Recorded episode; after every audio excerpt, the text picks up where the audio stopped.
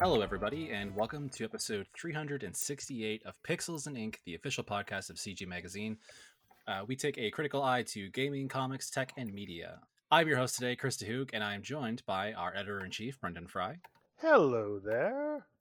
Giordan Biardi. What up? And special guest this time, but Dana Eileen is joining us from an ungodly distance this time. It's such all the way around the world.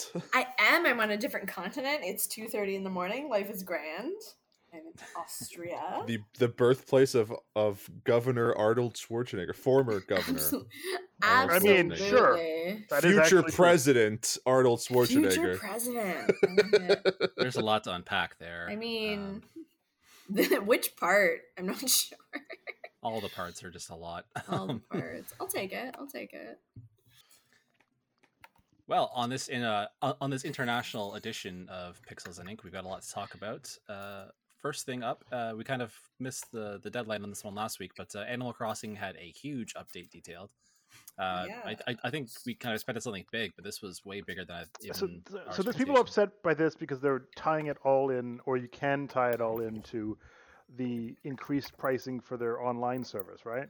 Well, yes and no, Brendan. I mean, there's people upset about this because... apparently, Animal Crossing has just the worst fan base, and nothing is ever enough for them. Like, I'm not gonna get too mad though. No, like I genuinely at this point, like I actually did genuinely used to get mad about this, but like it's at the point now where it just like all I can do is laugh, like because yeah, like I missed the direct when it happened live, so like I was just kind of like hopped onto Twitter. And like wanted to see sort of like just the highlights of it. Yeah, and, don't do that on Twitter. It's not a safe space. You know what?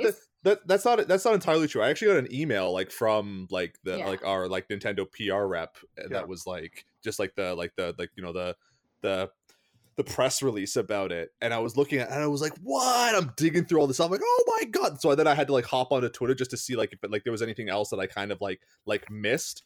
And I was like, I had that sort of moment where I was like, okay, I'm like after reading the press release, I was like, this is so amazing. Like, there's no way nobody is like upset about this. Like, everybody's upset about this. And sure so what enough, are we upset about? I know I'm gonna regret. It's not enough. It's sort of like too little, too late. Like everyone thinks that like Animal Crossing is kind of like this like terrible game. Jordan, I feel the problem people are upset with is the pricing for their online. No, Brendan. It's yeah.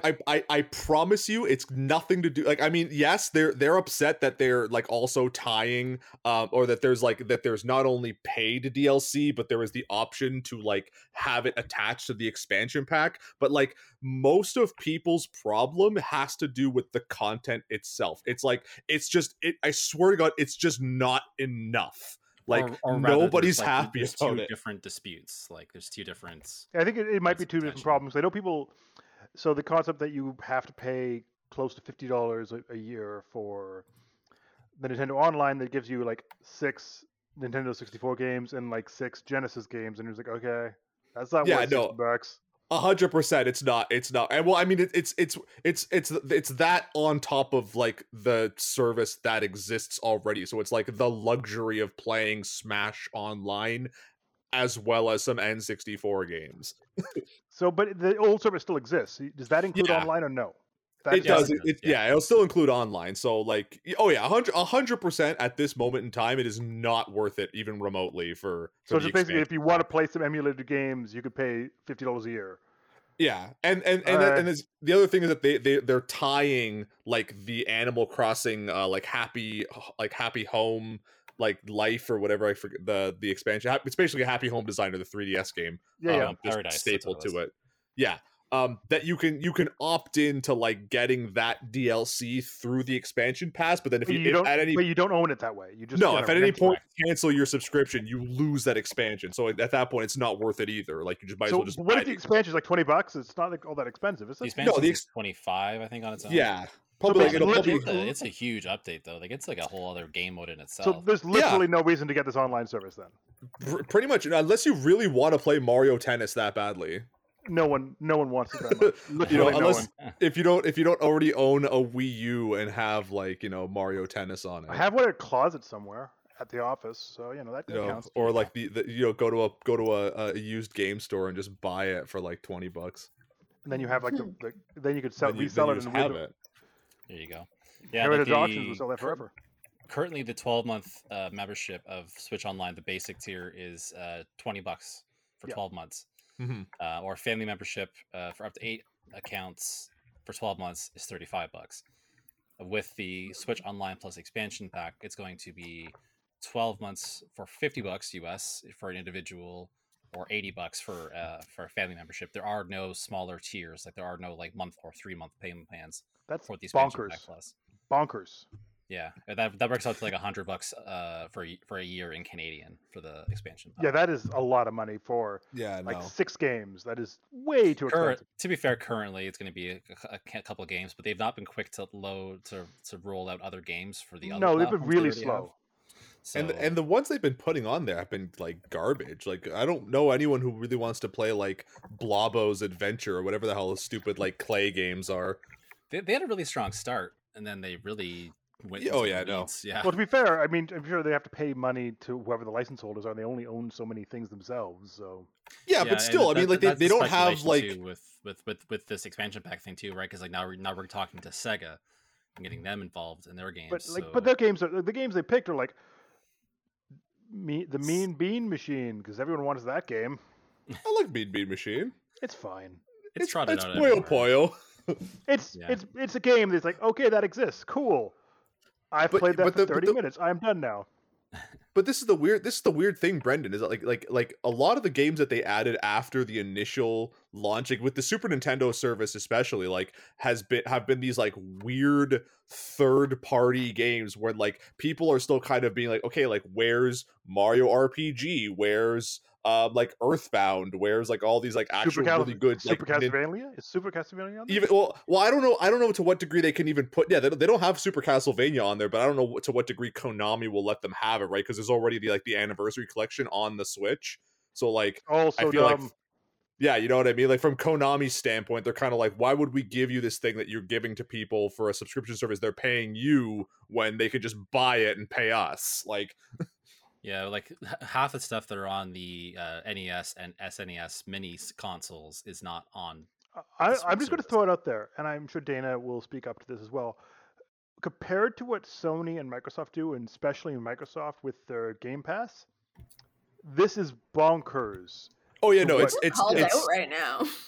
It's not like there's very little value prospect in this. Like Game Pass is like $15 a month. It's more expensive. Grant you that, but like what would that be? Like that'd be $130 a year or whatever. But you get access to like their entire their entire library, like 200 games, and some of them are day and date with the new releases. Yeah, exactly. Like that is a valuable service. This is like, hey, you got 12 games that you probably already own on some other console, I guess, and you get to play online too. I don't know. You tell me you don't want to play Jelly Boy? You know something, Jordan? No, I don't. You don't want to play Stunt Race FX or Baseball Simulator 1000? Yeah. Yeah, it's you know what? I will say Switch Online's point in the start was that it was cheaper than the others.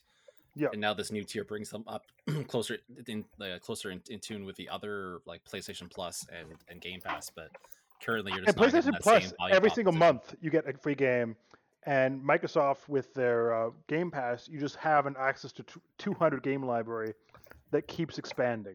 Plus, for as long as you are signed up for those platforms, right? Like same thing with the expansion pass for Animal Crossing. If you ever stop subscribing to Plus or Game Pass, you lose those things you had. Yeah. It's kind of a weird price point for sure. Like if this had been like $10 more. You know, I think what Nintendo thing is, we don't have the online infrastructure to do a lot of things that Microsoft or Sony are doing. So what if we just give them some emulated games? That sounds cool.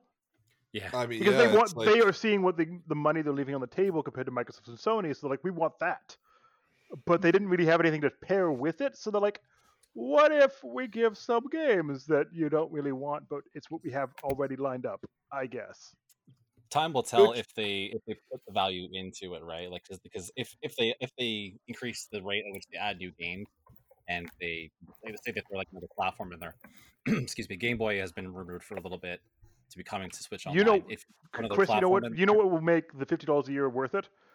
Some games for the early 90s that didn't look good at the time. I want those on my new fangled handheld. Oh my on my nice big 4K TV. That's what I want. I want games that were black and white originally on my 4K screen. Yeah, they're gonna add Game and Watch. They're not even gonna add Game Boy.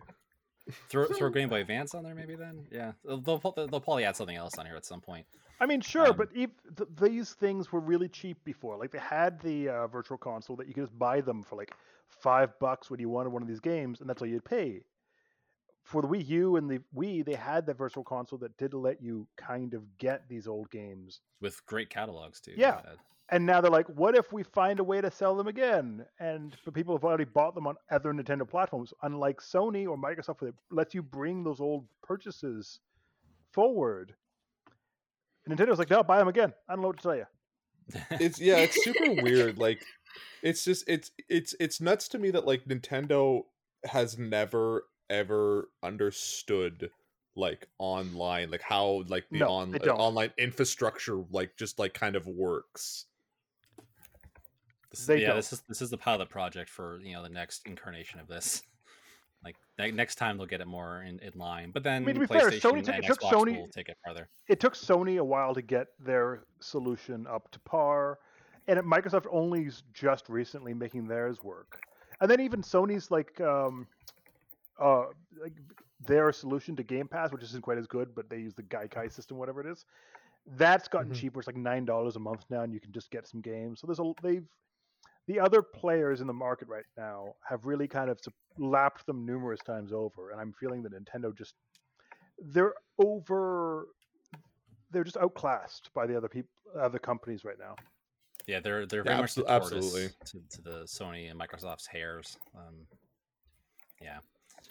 Right, but I will say, like, at the very least, like, you know, you can at least, you know, where Nintendo sort of lags in online, like they still kind of make up for it in sort of like local play, because it's one thing that I noticed with like Sony and Microsoft, or like with the Xbox and PlayStation, there's a real de-emphasis on like sort of like local multiplayer. I mean, and like I local feel that games. they're trying to push that, but you have to remember the fact that the games that they're trying to push, Microsoft and Sony, are really kind of pushing the hardware to its limit, and it's hard to push the hardware to its limit and have two people playing at the same time. Unless it's like a Lego game or it's like a little fun game, because you can't, like, if you had two Spider-Mans going off with like split screen mode, that even like PS5 on the processor. Yeah, it'll just, I don't care. Those systems are being pushed, and if you try to push them beyond those limits, it will not be a fun experience for anyone.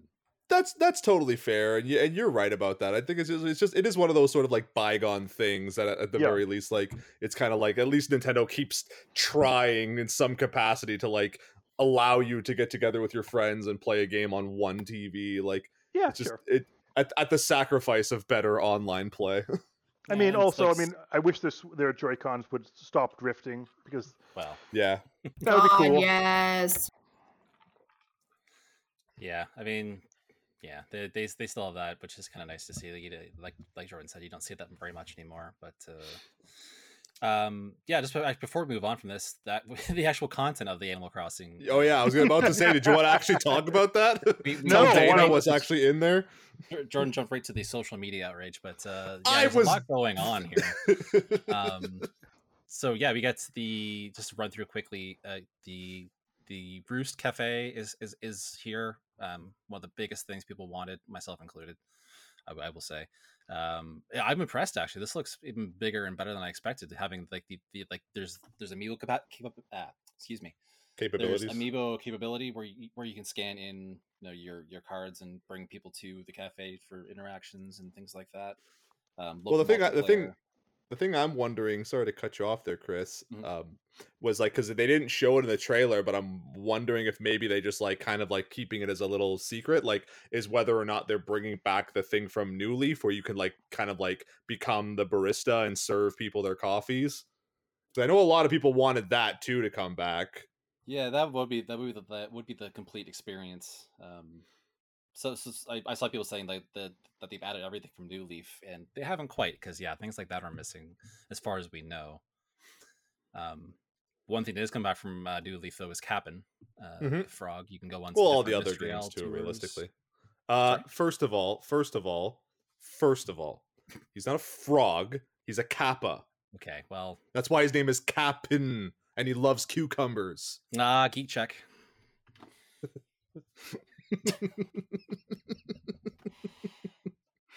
Know your Japanese mythology, Chris. Jesus.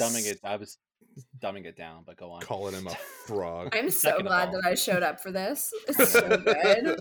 So glad I'm here in dead silence just for that. High quality podcasting.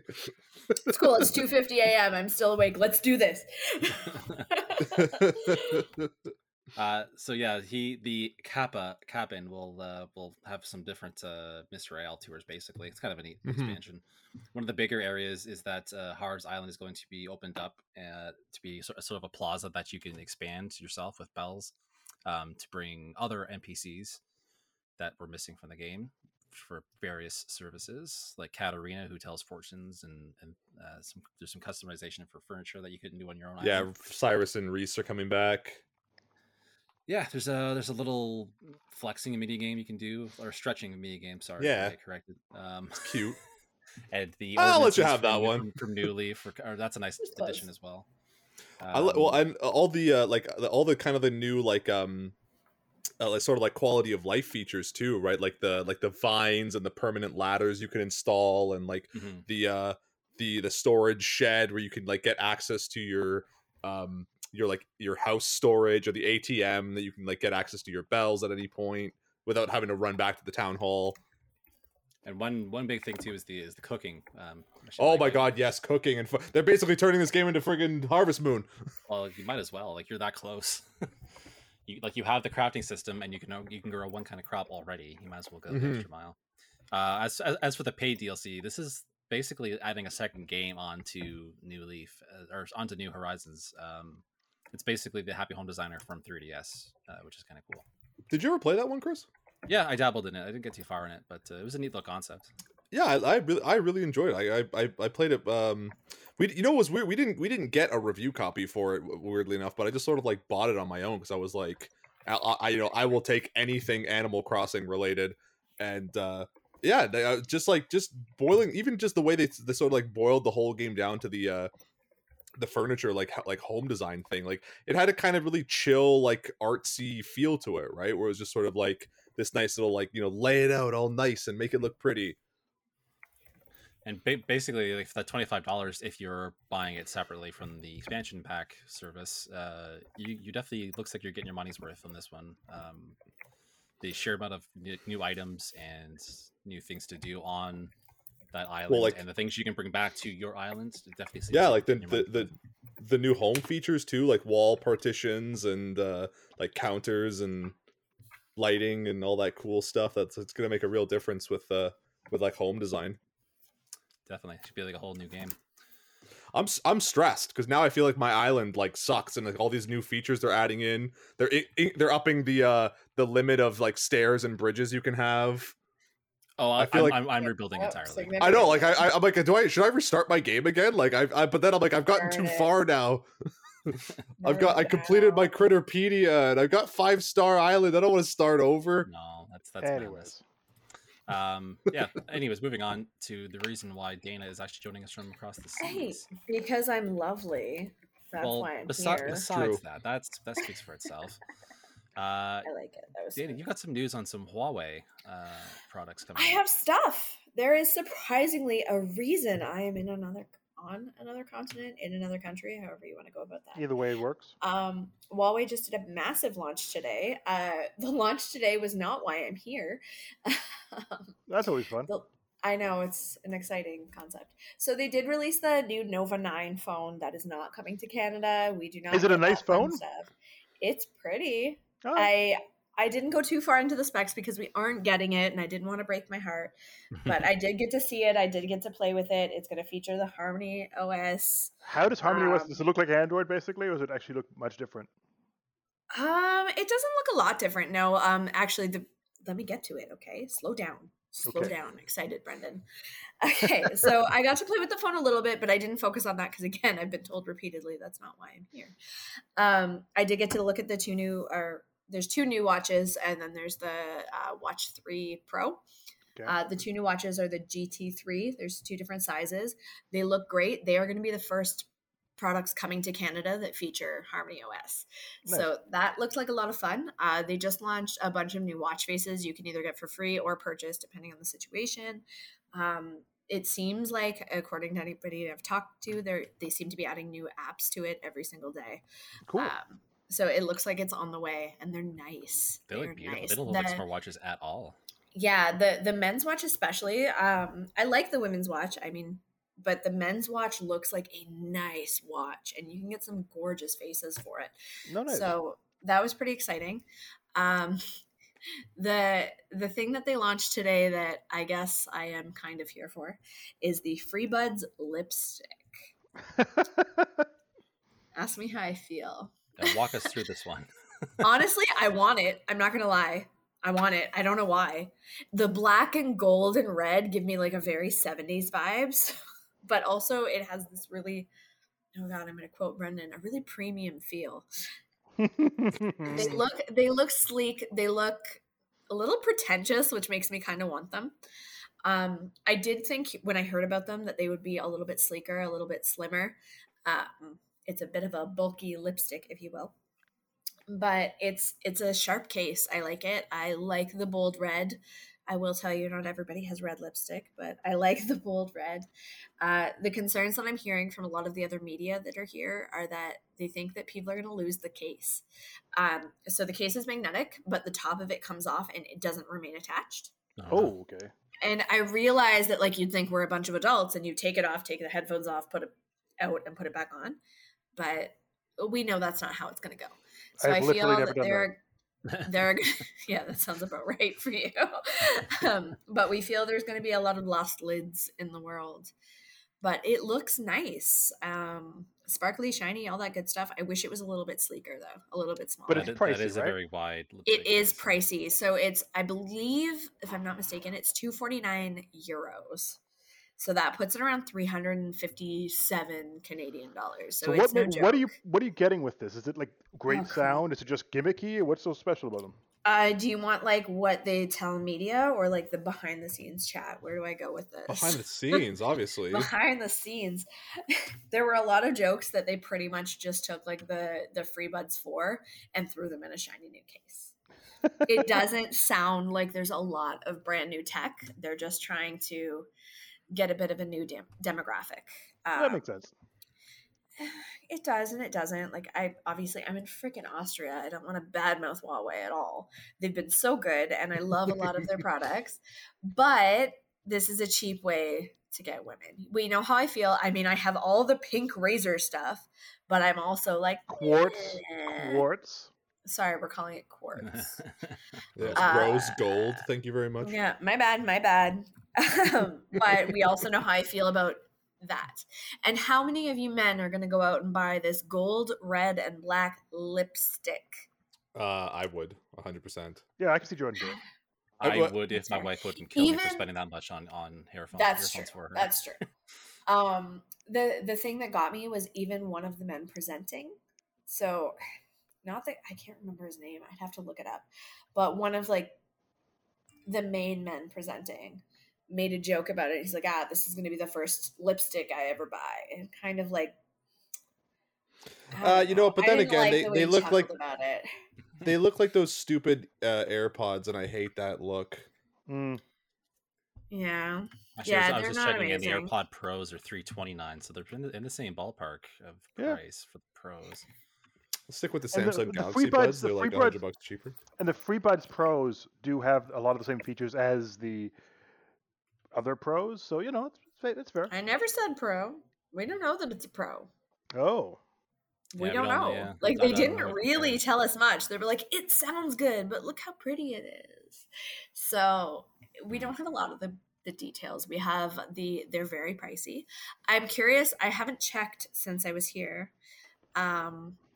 I can't remember how much the FreeBuds 4i were. But by the sounds of it, this is This is about a step down from those, but they look good. Right? Okay. There's definitely a market. They haven't released the official. Sell, I think. Yeah, they probably will, which makes my heart a little bit sad. But again, I was like, "This is really dumb," and then I'm like, "But can I have them? Because I want to play with them." Like that. So, I mean, who am I to complain? They haven't officially released the Canadian pricing. I'm only going off of the European pricing, and sometimes it doesn't actually work one to one in that way. Yeah. Absolutely. So again, it's about 249 euros. I don't know what that's going to translate to Canada. They said they're not coming yet. Okay. The watches, however, they did say could be ready for the holiday season, which is exciting. Ooh, nice. And I'm sorry, I'm going to talk a little bit longer because I am here for 1.5 to 2 more things that were not announced today, but they are coming. They're in the Huawei store, which is what I'm going to tomorrow. They have announced the MateView and the MateView GT. They're two new gaming monitors. They're gorgeous. I creepily at 2:00 in the morning saw them through a store window. I'm going to see them up close and personal. See, tomorrow. Honestly, I like the look of the MateView over the MateView GT. I just think that you're more of a single design monitor guy. I like dual monitors. You like dual monitors, but you don't like a single curved monitor. This is a single 38-inch diagonal curved monitor. What are these words coming out of my mouth? Oh, my God. I know so much. I've seen your panopticon in the office, Brendan. I know. Yeah. The GT is nice, though. And, okay, this is the kicker about the monitors. They each have dual speakers, dual front-firing speakers, and they each have dual microphones in them with the software to cancel out any noise coming out of them through the microwave. That's where microphone? I'm at. The microphone. Thank you. Again, 3 a.m. Leave me alone. That's fine. So they promise a lot. And again, anyone here that's been with Huawei for a while, they've said if Huawei promises something, they tend to come through. So I believe the price point was about $700 for these stellar monitors. So I'm excited to see how that plays out. We will get a chance to look at them in the coming months. So I'm pretty excited about that. They're beautiful. I'm going to look at them hands-on tomorrow. And then one more thing, and then I'll stop talking, I swear. They haven't released the actual information, but they're launching. It's a mouse and a mouse pad. And the mouse pad itself is a charger. I think that's really cool. They did. Razer has done that too with the Viper. The Viper Pro and the Viper Charge Pad, I think is what it's called, was a mouse pad. I didn't know that. Yeah, it's really quite neat. But it's great to see a company that's new to the gamer space trying to do something similar. Absolutely. That's the huge deal about this. That's why there's a bunch of Canadians here in Austria, is because they're breaking into the gaming market. This is the first time. They've been phones and wearables and audio, but they're breaking into the monitor fridges. Section. Don't they make fridges too? They do. That's the exciting part. I'm learning a lot about the Harmony operating system, and they do some cool things. Man, I've never known this much about tech before, guys. I've learned so much in the last 2 days. But they're breaking into some really cool things. Absolutely, they do more like home tech, and they're bringing that into their Harmony ecosystem, which is going to be crazy. I believe I was told today that they have a fridge with the Harmony OS that can tell what's in your fridge and adjust the fridge's temperature based on what's in it. I'm like, I don't get it. I don't know why it needs to exist, but I'm glad that it does. I mean, I guess if you have a lot of milk, you don't want it almost freezing. But if you have a lot of frozen dinners that you're kind of slightly thawed, I don't know what you put in fridges. I'm bad at adult. Yeah, you don't fridge well. You have cereal and milk, so that's why you ran in there. But no, it's been really cool. I get to go to their first flagship store outside of China tomorrow, so I'm excited to look at it. I like I said, I did creepily peer through the windows in the middle of the night tonight. It's very near a giant cathedral. Vienna's a weird place. So it's right near there. Yeah, it's all in this one big area. Yesterday, I walked through a park and stumbled upon a palace. Today, I stumbled upon a gorgeous cathedral next to the Huawei store. You do that in Europe generally. Yeah, I'm learning. Huawei stores next to cathedrals? Well, the cathedral and palace thing. Perhaps. Yeah, it's been a while since I've been over there. Yeah, it's been pretty cool. I'm excited to see the mouse and the mousepad. We haven't even really gotten information about that, so I want to see what it feels like. I want to see. I've been getting used to the Cooler Master MM730 right now. It's super light. I've got the Orochi, which, by the way, the battery just died. I don't know if anybody remembers how long ago I reviewed that. Yep. First time I've had to change the battery, and it died while I was here. Of course. So they're really, really light mice. Yes. Yeah. And I'm excited to see this one tomorrow, and I'm excited to see how it works. It can charge any device that can be charged wirelessly. So it can charge your phone. You can literally use the mouse pad to charge your phone. You can. It won't also charge your mouse pad at the same time, though. There is so it can charge one thing. Yeah, and they said it's a medium-sized mouse pad. I'll get some pictures and whatnot tomorrow, but I'm excited to see it for sure. Cool. And that's why I'm here. I'll shut up now. Awesome. No, don't shut up. Don't do that. I don't know. 305. We'll see how weird it gets. Yeah. That all sounds pretty cool, and looking forward to hearing more about that on cgmagonline.com. Absolutely smooth. He's right. Smooth. Yeah. Let's. Every week there's something kind of a bummer to talk about in the news, but things that we kind of need to address. Heading over into the comic book kind of related aspect of our discussions, Ruby Rose this week took to Instagram and was sharing some details from the set of Batwoman as to why she left the show. It sounds just the worst thing ever. It sounds real bad. And then Warner Brothers like, nah, she's lying. Warner Brothers called it revisionist history. One of the production assistants had a badly written post, kind of firing. Catch me up, because I wasn't here for this, because you know. Time change and whatnot. Time changes are a hell of a thing. I'm so confused all the time. So Ruby Rose had injured herself. I'm not sure how it happened. There wasn't a lot of details on what happened with the injury, more in this post, as much as that it happened. But they wanted to force her back to work really quickly. She described it as wanting. She came back so that the cast and crew wouldn't get fired because of her. And she said, well, people said I was stiff during the show. Well, this is why. And that, there's footage of her in waiting That's rooms brutal. And her x-rays and things like that. And just allegations of some pretty crappy behavior on the parts of some of the male executives involved in this from the CW. And that sounds bad. Yeah. So Warner Brothers is of course denying it. But there was actually a post on Reddit with some other people who have worked at the various CW productions that kind of collaborate what she said in this post. Sounds like it's not just a Batwoman thing. It might be, emblematic of, everything produced at the CW in the last 20 years, at least when it comes to... You mean Archie and all these other shows might have some problems in the way they're produced? Really? No, who would have guessed? Well, the Riverdale's problems start in the writing room. Yeah, did he just call it Archie? Can we stop for a minute? He just called it Archie. I mean, he's not wrong. We all know. His name is Archie. No, they're kind of like a team. It's not just Archie. Settle down. Doesn't he bare knuckle box random people? Like, that show's nonsense. Is that what we're calling it? It's just called fighting to us normal folk, Brendan. Well, does he knuckle box? Does he do it in a ring? Does he wear gloves? If not, it's bare knuckle boxing. But that's also true. On the streets. That's just street fighting. There's a different thing. Yeah. There's a video game about it in case you wanted to catch up. Total sidebar, but there was a post going around saying like, "Oh, or whatever you feel like you're a bad writer, just think that like once Riverdale got away with this." And it was a clip of some scenes where some guy's like laying his heart bare. And Archie goes, "Oh, but you've never experienced the joy of triumph in high school football," or something to that effect. Oh, sweet Lord. And I mean, you could probably quote anything. The smell of the grass. Absolutely. But yeah, such a gold show, guys. Gold. There's even stories going back as far back as Smallville, which just hit 20 years anniversary. Yeah, that happened. There was a point Michael Rosenbaum and had Tom Welling, the two leads of the show, on his podcast.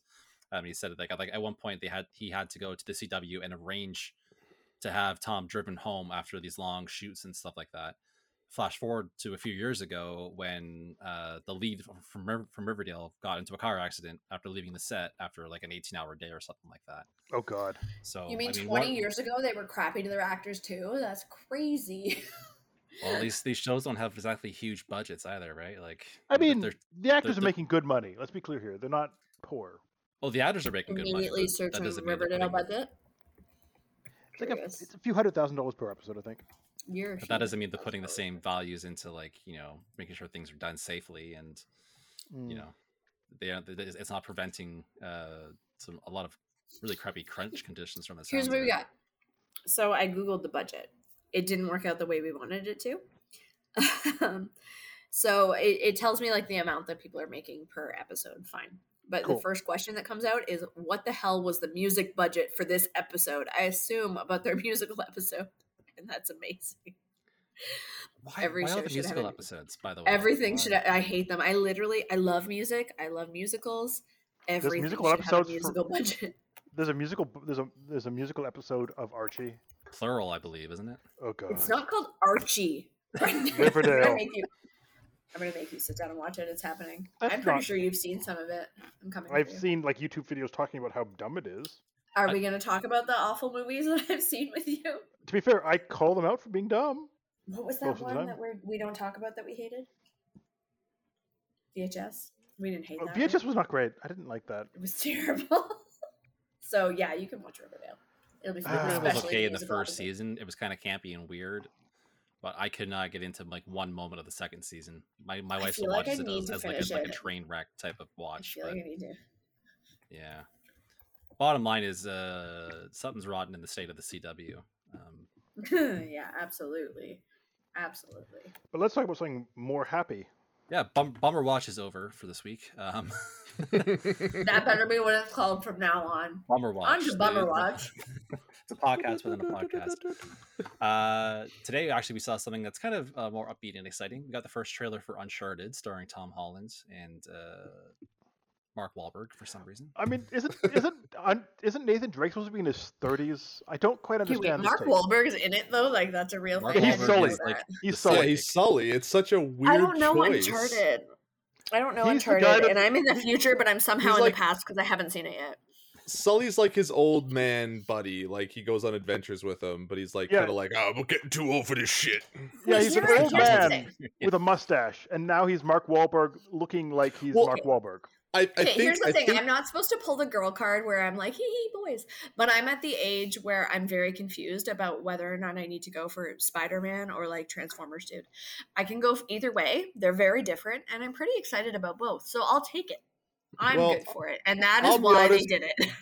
I wish they had gone with like, because I remember when this was first, like an Uncharted movie was like first floating around.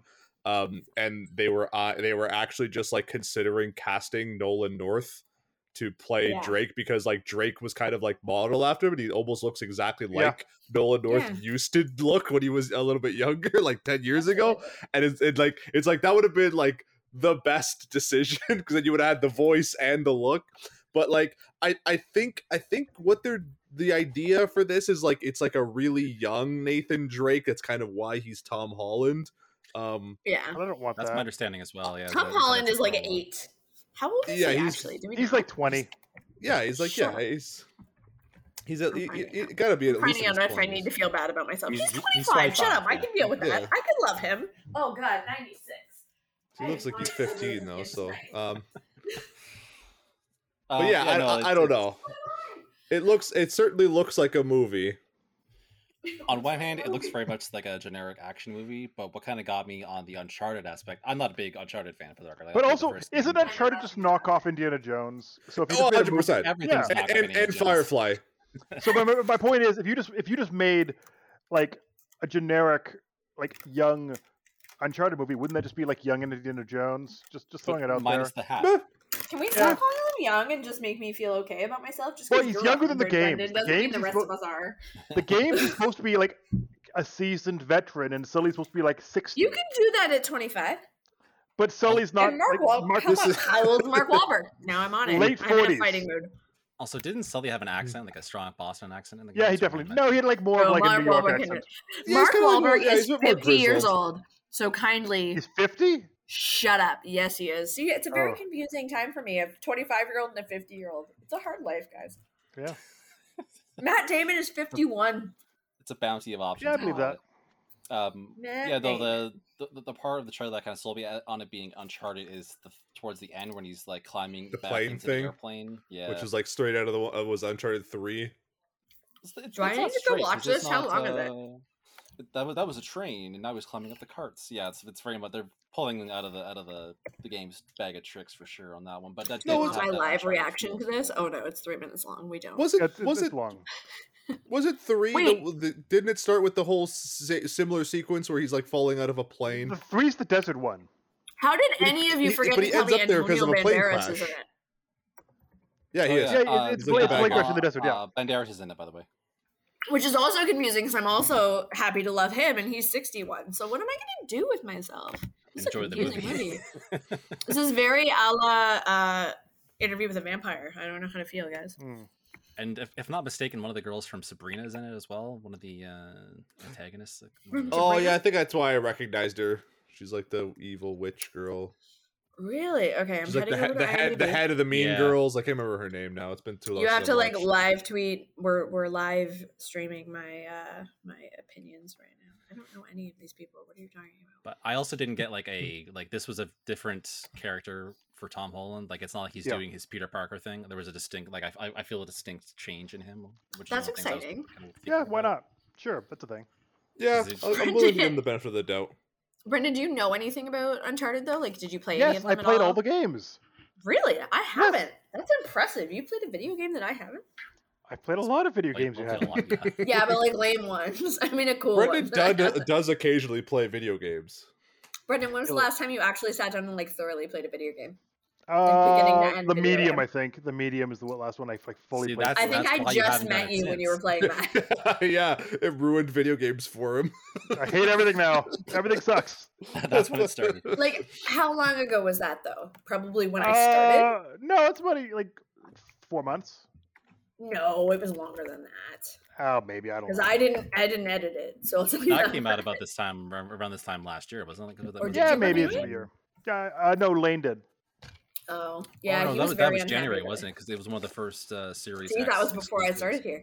Yeah. The Medium, January 27th, 2021. Yeah, that was before I started here. You haven't played a video game in almost a year. I know. Yeah, that's pretty bad. Yeah, Medium ruined video games. For the right thing to come across. Perhaps something that's kind of chill and Stardew Valley-esque. Oh, that's a good segue. Oh, segue. We got to do trailer today from the next game from Confused Ape, which is Concerned Ape. I'm not confused. That's a different I'm also ape. Confused, though. I'm the confused ape. Concerned Ape put out a trailer for... I actually haven't seen that yet either. What is this? Haunted Chocolatier? It's Stardew Valley, but you're a chocolatier instead of a farmer. Yep. I love chocolate. It's Stardew Valley with Willy Wonka minus Timothée Chalamet. Yeah, basically. Well, that's preferred. And Gene Wilder. I mean, there's never enough Gene Wilder. And thankfully, Johnny Depp. Well, yeah, absolutely. Yeah. Never been a fan. Absolutely. 10 out of 10, no Johnny Depp. I don't hate him. He's fine. Is he? Oh my god. Is he? He's less bad than Amber Heard, I guess. But that's something, I guess. Yeah. Yeah, that's the courts have just decided. Yeah, he's less bad than Amber Heard. I thought they were still going through that whole thing. No, she failed. She failed miserably. Failed. We like him again, apparently. Okay. Yeah, he's all right. What if I never liked him to begin? They're kind of all bad. It's just more the fact that it's sort of the same way we all liked OJ at the end of that trial. No, he didn't get canceled. Okay, he wasn't abusive. He they're both bad. Just people. A dick. Also, kind of an alcoholic, I think. Yeah, no. Wasn't that sort of a semi-known problem with him? Oh, yes. He definitely has a budget on, his weird liquors he buys. So, that's something. Yeah. But yeah. Oh, yeah, he has, in the court cases, they found, how much liquor he buys, and it's staggering. It's, $20,000 a month on, a certain wine he buys. I'm like, that's can we not judge? Way too much wine.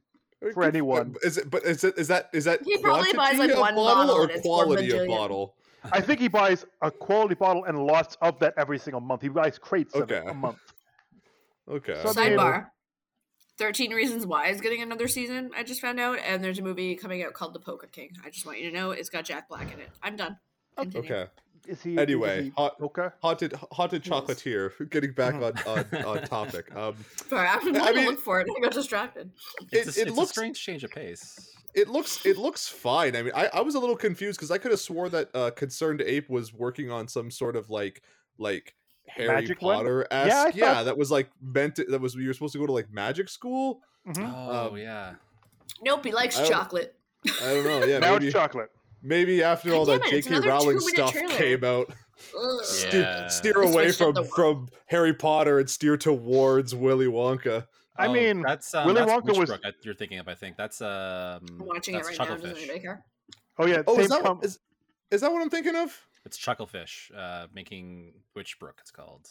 Yeah. Oh yeah. Okay, sorry. Yeah, I got a little confused there because both Chucklefish and Concerned Ape did Stardew. Jordan, are we gonna fight for this game? Because I'm watching it right now. I'll fight you. What, Witchbrook? No, the chocolate one. Or Chocolatiers? Rock, paper, scissors. It's a strange kind of change of pace. Like, am I wrong? Like, it's go from like a big open world farming game, like not open world, but you know what I mean, like an expansive. It looks almost identical. I'm not gonna lie. It really does. Yeah. I don't know what you're talking about. But to move into like going from like you're on a farm and here's a town to explore, like it's Harvest Moon, to moving to just inside a different berry factory. Yeah, I mean, well, but it still looks like there's a big like world. It looks like. It looks like instead of doing a farm, you're doing a chocolate shop. So I mean, like whatever. Yeah, exactly. Says the guy harvesting like souls and graveyard keepers. So yeah, I mean, same basic thing. I think. I guess I kind of get what Chris is talking about. Like rather than having like an open like sort of like farm, you have just sort of like a centralized like building that you have to work in. I mean, sure, but it's still. But yeah, but I think the spirit of the thing, right? You still have like a big world, a town. You're gonna romance people. Like, I mean, they like the like sprite work looks exactly the same. The character like portraits and everything looks almost like exactly the same. Which I don't mean as like a dig on anyone. Like, no, for sure. They got a style, right? Keeping it consistent, yeah. I mean, own your what you're good at, I guess. Yeah, exactly.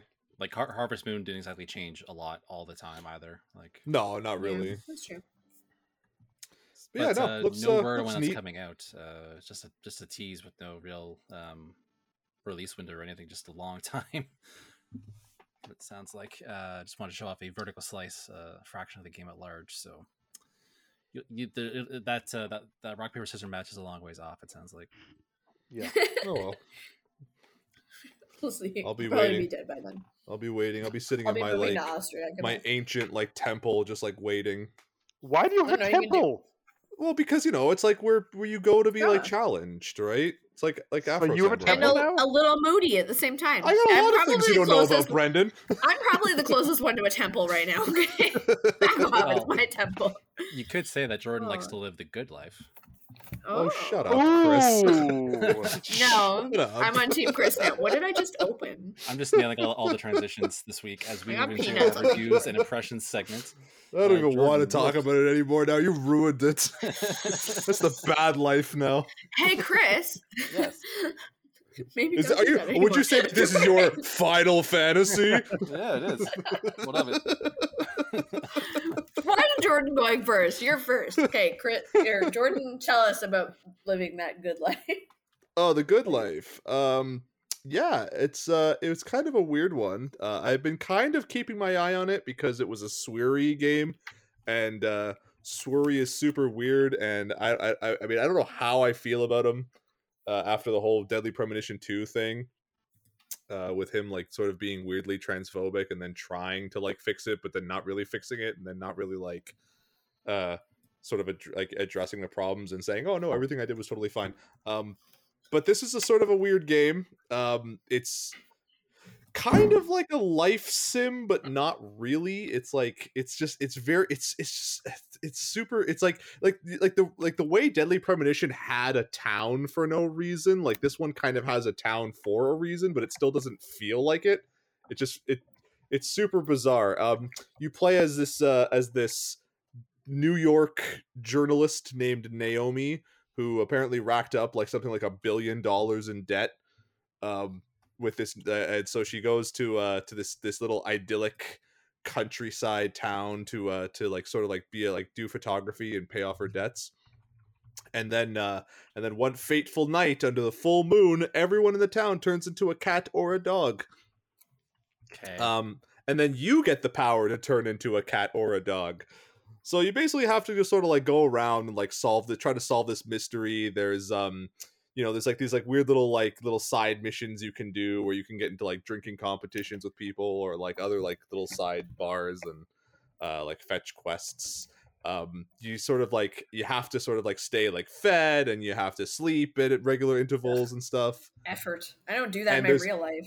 There's also like a weird like Instagram sort of like aspect to it, where you take photos of like specific things and you post them, and then like depending on how many likes you get like money per like, which I really wish that's how real life worked. Yeah, accurate. It's very off base. It's like 10 cents a like, and it's just like, oh man, if that's how life worked. I don't get that many likes. I get like $1. Yeah, well, still $1. Right? $1's $1. You post enough stuff in a day. No, where they kind of lost me is in the description. They call it a debt repayment RPG. Those are not. Yeah, it kind of is. So. But no, there's like a whole like mystery element to it as well. It does like, I don't know. There I feel like there's no way to really describe it without saying that it kind of does feel like Deadly Premonition. And I have a real soft spot for Deadly Premonition. So like, if you're into that, I feel like you might be able to find something out of this. I'm playing it on the Switch. And it is not really optimized for the Switch. It kind of runs like shit. Particularly in handheld, and especially in handheld too, because there's a lot of stuff like where you have to sort of like go on your computer, and if you try to go on like the social media thing, which is called Flamingo, every couple of days they give you like these like keywords that you have to sort of like, if you're trying to take a photo of something, it'll like show you like if it matches the keyword, or you can sort of like, you just use your own like deductive reasoning, and like that, those are like hot pictures. You take a picture of it and you'll get a lot of likes, and it'll get you a decent amount of money. But on handheld on the Switch, though, like the words, like it's particularly on the computer, but some of the like text itself is so horribly compressed in like 720 that it's just like it becomes like completely unreadable. Wow. It's not really ideal. I was like, so it's a bit of a bummer. I maybe I'd have to play it on like on PlayStation or like PC to see if it ran any better. I mean, because the Steam screenshots aren't selling me too strongly. I mean, artistically speaking, it's not really the most aesthetically pleasing game. Like it is like a bit janky, but it kind of has a unique look to it that I'm not like that I don't hate. The way the characters look, and this kind of like cubism style is kind of neat. Yeah, like the screenshots kind of seem to me like it's halfway between something that I would think is a cool style and just not being finished. Like it's not a little bit, and that was one of the problems too. It's hard to know, because I know like especially with Deadly Premonition 2 running like absolute crap on the Switch, like it ran at like 10 frames a second. I don't know if maybe this is just like a just a problem with Swery's games recently, but it's super weird, and it's at least compelling in relation to the last game that I had to play that was just boring. So does it feel as janky as some of other Suarez games? Because, I mean, he's known for jank. A little. Like, it's not the worst, but it's not great. Oh, that sounds... I don't know. It's hard to tell, because again, like, I play it and I get those like Deadly Premonition vibes, and it's like it's hard for me to like disassociate where the jank kind of like is part of the experience, and it kind of becomes a little bit charming in that sense. But like it definitely does have some jank. But I don't know. I'm certainly not hating it, but I'm kind of in that weird limbo where I'm just like, I don't know like how to feel about this entirely. I like that jank has become a descriptive term that we use. Yeah, it's it's got some jank. It's a totally prominent word, all right. It is, yeah. It's like it. It's in Merriam-Webster, okay? You can look. Is it really? Right, really? I think so. I feel you said this and you don't actually know. I guess not. I mean, you Google it; it's right there. Janky, of extremely poor or unreliable quality. Yeah, It works. It's all there in the onomatopoeia of the word, really. You know what? I'm actually gonna look it up right fancy now. With those big words. It is 3:29 a.m. No, thank you. I'm using my English degree. Thank you very much. Onomatopoeia. Hey, I learned that once upon a time. I just can barely say it. It's fine. Okay, so it's not in Merriam-Webster. I lied, but you know it should be. I know. It's fine. It's in the Urban Dictionary, and that's all that matters. I feel that is not accurate. Well, it's Urban Dictionary has been around long enough, I think. I mean, you can say that about anything. What makes Merriam-Webster more credible than Urban editors Dictionary? And proper people? I'm sure the Urban Dictionary is proper people. Let's settle down with that term. They got editors and such. Well, actually, speaking of how Dana is across the sea and away from home, one thing you left behind is something that you reviewed recently. What was that? I'm not accepting it. Great segue. 10 out of 10. Overreached. You're usually super supportive. You flew too close to the sun, Chris. I am Icarus. Yep. Okay. Here, I'm gonna help you. There's an annoying device that's still bothering me even while I'm on vacation. Not vacation. I'm on work. But no, I've got my Roomba, the iRobot Roomba J7 Plus. It and I are good friends. It has a name. Its name is Walpo. And even in Austria, I get to find out at 9 a.m. Eastern every day that it's completed its job. And that's nice. Kind of amazing. As it should. I could also, if I wanted to, just start it up right now and mess with my family. It's so keeping you, it just wants you to know that it's doing its job. It just wants you to be proud of it. Yeah, it's pretty cool. I dig it. There's a couple noisy parts to it, which I have been informed there are versions of the Roomba that do not have the noisy parts. But it's great. I enjoy it. I love it a lot. I didn't think it would work for my family or my style of home. We have Chris, you have children. There's crap everywhere all the time. All the time, never ending. But it does a pretty good job. It really wants to clean our blocks when they're on the floor. But other than that, it does a really good job, and it saves me a ton of time. I don't have to. We vacuum every day because we have a 2-year-old, a 6-year-old, 2 cats, and a dog. Everything's always awful. So it saves me that day-to-day cleaning, which is really cool. I like it a lot. And apparently, if you have Alexa and you have multiple devices, which, Brendan, we still have to test this out at your house, and you have multiple iRobot devices, there's, secret codes you can tell Alexa to do things. If you tell it to release the Kraken, it'll make all of your iRobot devices go off at once. And that's kind of amazing. I didn't know that until I attended the press chat about it, and I thought it was pretty golden. So that's my new goal in life, is to get multiple robots so that I could say, release the Kraken. We are one step closer to a robot uprising. We are. It's pretty great. It's pretty great. They're taking over the world, I'm pretty sure. Brendan's unsafe. He's got 2, so he's probably going to die first. Clear. Yeah. 1 mops, though, so it's fine. That's the nice one. I don't know what's wrong with me. I'm sorry. Oh, wow. This just in, by the way. NetEase just acquired Grasshopper Manufacturing. Okay. Oh, shit. I'm glad you guys know what's going on. Grasshopper is their Suda 51 studio, I guess. Is that right? Okay. Oh, man. And, it got bought by NetEase, which is, I don't know what they do. Wow, this is a great story. They're a mobile company, I think. They do a lot of mobile games. Naraka Blade Points, NetEase, Bloodstained. I know that one. Bloodstained on the mobile was NetEase. So they do. I think they also did some stuff with a lot of other things. So it's interesting. But yeah, that just happened a minute ago. So that's neat. Hmm. The more you know. Yeah. So Suda 51 will make some games, sounds like. All right, I dig it. Hey, Chris. Yeah. What have you been up to? Well, actually, I just got a delivery of some new Apple products to review. They arrived. They arrived. Yes. I didn't tell you that. Sorry. There's a task, anyways. It's the iPhone 13 Pro and the iPad 9th generation. I am very smitten with the iPad already.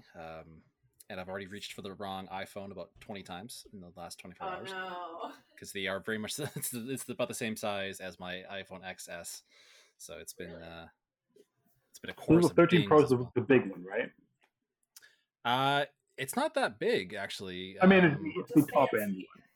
Because they have a Pro Max as well, which I think is... Oh, this isn't the Max. This is just the Pro. What is this Pro and not Pro nonsense? I'm not accepting that we're going to call it Pro, so it sounds like it's good, but then we're also going to make one that's the Pro Max. Just because it sounds better. I don't like it. I know, and it's infuriating. I don't like it. But yeah, it's the 13 Pro is about the same size as my XS. Like I can stack them on top of each other, and they are like the same size. Oh wow! Okay, kind of cool. But the notch in the top is much smaller on the 13 Pro. Okay. So you have less of that screen cut in, which I've had this phone for almost 2 years now, and like I just don't notice it anymore.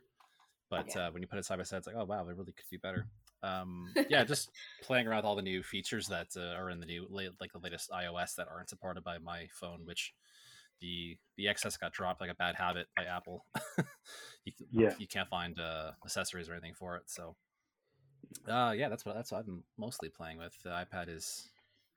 I've had some tablet envy in my house because my kids have tablets that they got through when I reviewed the Amazon tablets. My wife's had her own iPad Mini for the longest time, so I was like, oh, I'm the only one. I'm the tech guy in the house. Oh. I don't have my own tablet. That's our curse in life. It's giving it away to everybody we love. I'm always doing tech support on like older relatives' iPads that are all newer than mine, so it's nice to play on a shiny new thing. The smart covers are kind of weird though, because they provided both the standard smart cover and the smart keyboard. Okay. And they only do like half the device, so the back is open. Weird. It's weird, yeah. Hmm. I don't really care for that part because I feel like I need like a separate other case for it. But the keyboard is kind of small also for my big fat fingers. But I'm adjusting to it, and it is nice having that like thing just to deploy. And you know, there you go. There's your keyboard if you need to like send a quick message. So yeah, those are my reviews in progress. All right. And Brendan, you were playing something, or you not playing, but you watched something seasonal recently. Did I? What'd I watch? Oh, God. Every week we... Halloween. Halloween, right. I watched Halloween. I think I about it last week, sorry. Since last podcast. I don't remember. So Halloween Kills. It is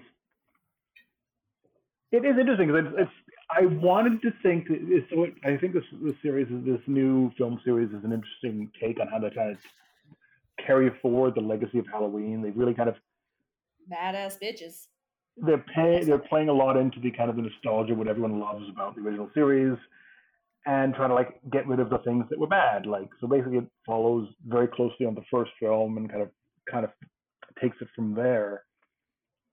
Kind of retconning a lot of those weird like Cult of Thorn and all that other nonsense they kind of did with the series. So the first movie was Halloween 2018. That one really followed closely. This one follows directly after that, like literally minutes after that one ended. And I feel that they should have just made it like two movies, not three, because this one feels like it's building to something and then just doesn't go there. It's like, no, we have another movie to make, so it can't do anything. So just kill people for a while. And it does that. It kills a lot of people. There's so many people killed in this movie. It is obscene because you're like, how? He's a dude with a knife. How is he like murdering everyone? Like, give me a bad day and a knife. I'll show you. But my point is like, he's going against people that know what they're doing, and he's still like mopping the floor with everyone. I'm like, how? I mean, yes, you're the force of pure evil, but also just a psychopath, but also might be supernatural. I don't know. There's a lot going on. I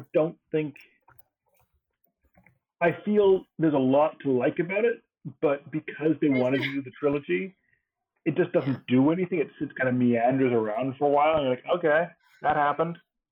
There's less people in the town now, I guess. Cool. Yeah. So it's not your top pick for Halloween, then? The Halloween season watching? Do you have it's not great. All right. Good talk. Yeah. It sucks. It seems really divided. Like I don't have a horse in this race because I haven't really watched any of the Halloween movies really ever. But it definitely seems to be splitting the audience. Like half the people I've seen on Twitter like love it, and half them are like very ambivalent, like yourself. So absolutely. But isn't that how it always goes with these like horror movie reboots? Most of the people that like them are because they're super nostalgic. In my personal opinion, I suppose. That seems fair. That's actually fair. Yeah, I would probably still watch it and still enjoy it because it's got memories tied to like my dad and stuff like that. And it's, I don't know, that doesn't make for a good movie necessarily. It just makes for a good feeling, which is confusing when we talk about, you know, murdering people. But that is a very strange blend of emotions, yes. Here we are. And here we are at the last segment of the podcast, where we just kind of talk about the things we're playing outside of our official review capacities. Dana, what did you bring with you on your trip? I am not allowed to talk about it. Oh, okay. Well, I know. I put Fortnite on my laptop, but I haven't played it once. So nice. There's been a lot of writing. There has been. I got my bag searched because I brought the Razer Xbox controller with me. And forgot to take it out of my carry-on, which is weird. Germany is not a fan of that, just in case you're wondering. But yeah, no, I cannot talk about what I'm playing. So speaking of Fortnite, you know, Fortnite Nightmares started. Dana, did you fight one of those giants yet? You haven't joined in? Oh my god! So yeah, some crazy shit. I'm a little busy.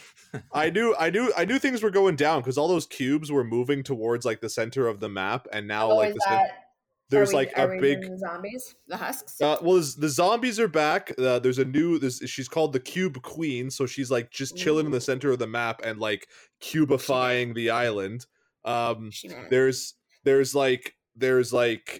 these little moments where it's kind of like the sideways encounters, but they're basically like these like giants, and they pull you into the sideways thing, and you have to fight them, and if you kill them, they drop all this like legendary loot.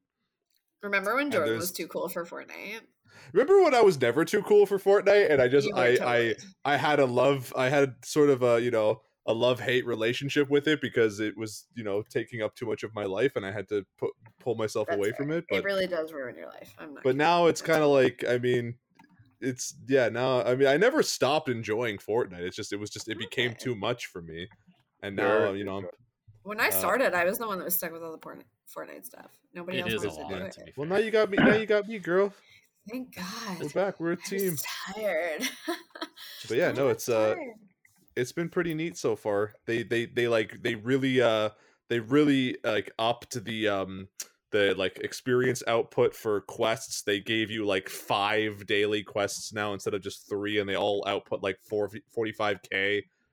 Oh, that's good because it wasn't. They added an Ariana Grande punch card for you to complete, and when I saw that, I was like, "Why is Ariana getting involved?"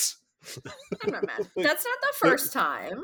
She had her little concert, but now it's like, you know, they have these like punch cards with like actual like regular Fortnite characters, and all of a sudden it's just like Ariana Grande's there, and I'm just like, why is she getting involved?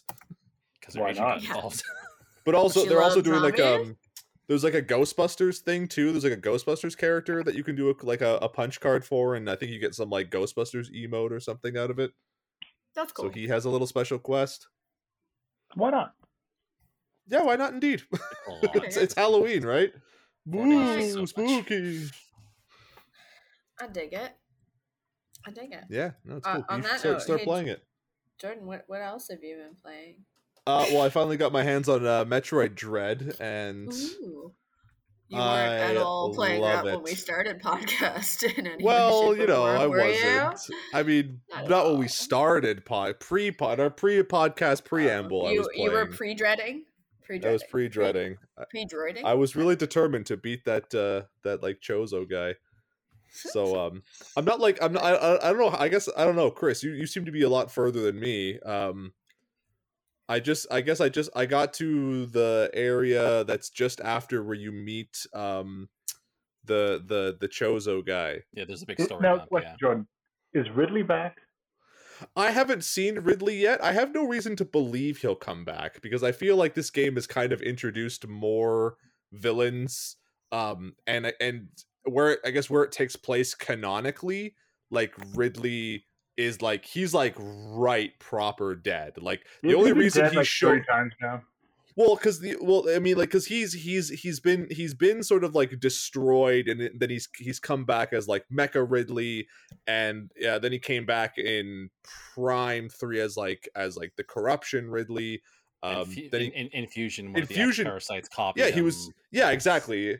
And then once you destroy that, it's just like you pretty much have like destroyed every potential like remnant of Ridley that could be out there, but like the fact that Kraid came back might be like there might be like a maybe to that question.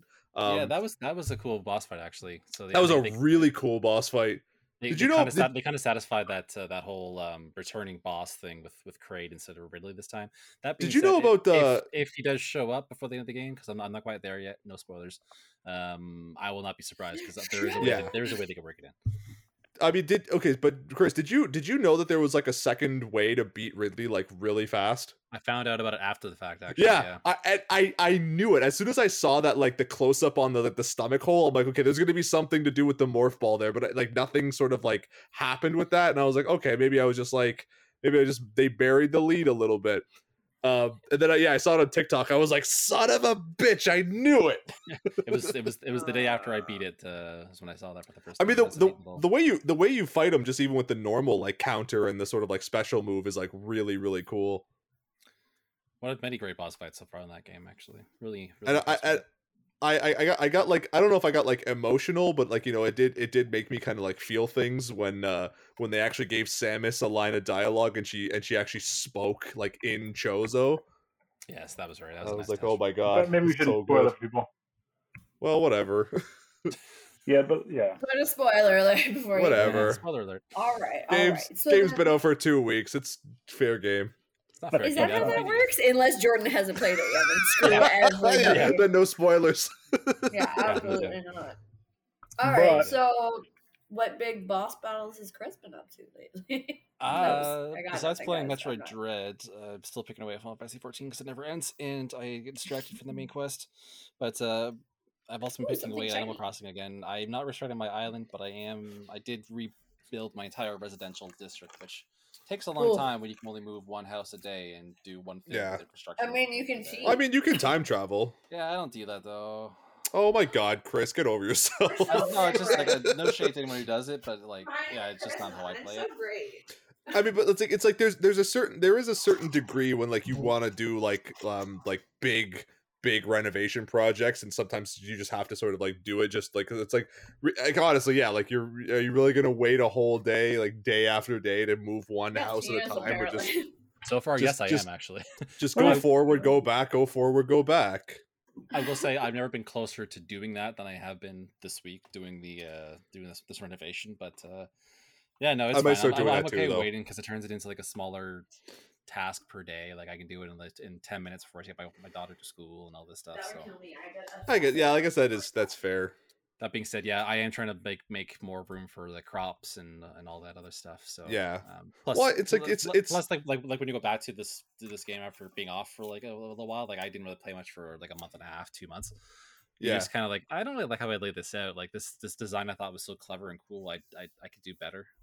So. Oh, absolutely! I'm like that all the time with my island, but now it just feels like a lot of the way I built my island, like it's just not going to accommodate a lot of the cooler stuff they're putting in, like I was like the vines and the permanent ladders and stuff. So like, I part of me really wants to go in and try to like fix things and make it a little bit more dynamic, but it's like it's kind of like what I was saying, like, you know, if you're moving stuff sort of like one day at a time, like it's a lot harder, I think, to visualize like what you want to do, as opposed to just like having it like done instantly, and then you kind of can like build a little area and tool it. And but here is where my OCD kicks in, and I've used the design tools to measure things out and like plot them on the map.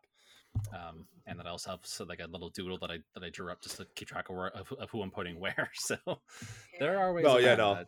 I'm sorry, did you see my Alchemy Cutie Guide? I cannot judge anybody for being anal. Do you know how many notes I have about that game? It's ridiculous. Well, so you're doing the work that no one else has done, so. Oh, I'm done the work. I'm not doing that anymore. I did what I could. If I find anything new, I will report. Until then, it's in GameFAQs' hands now. Yeah, they retweeted it. They could have given me information. They could have. The developers, I mean. And well, that's gonna do it for us this week, actually. So Dana, where can people find you to send you that Alchemy Cutie data that you so crave? Good question. I am at Kalena on several things. CAHLAYNA. And now go to bed. That is the plan. Oh, it's 3:49. If you have enough yards. Yep, I do. Up and on. Brendan, where can people find you? BFry26 on everything. And Jordan. You can find me on Twitter, Instagram, and TikTok at NinjaXJordan. You can catch me on YouTube at Ninja Jordan Reviews, and you can check out my personal podcast on like Spotify and Google Podcasts and all that other stuff. Ninja Jordan's Not At All Interesting Podcast. That sounds not at all interesting. It really isn't. Cool. Yeah, I'm glad we're filling the audience up. and you can find me on Twitter at Hoogathy. That's HOOGATHY. Or on Twitch at Guild 2Taps, where I will be doing Extra Life on November 5th to 6th. It's a charity fundraiser for nice. Children's hospitals. So check that out if you could. Yes, hosting on Parental No Scope, Colin, this week. I will be, yes, yeah. Look forward to that on Monday. But in the meantime, you can check out more on these topics and everything else at cgmagonline.com. Or you can follow us on the socials. Just search for CGMag and you'll find us. And if you've enjoyed today's discussion, please consider leaving us a review on iTunes or your podcast service of choice and tell your friends. Thanks for joining us this week and stay safe. We'll catch you next week. Cool.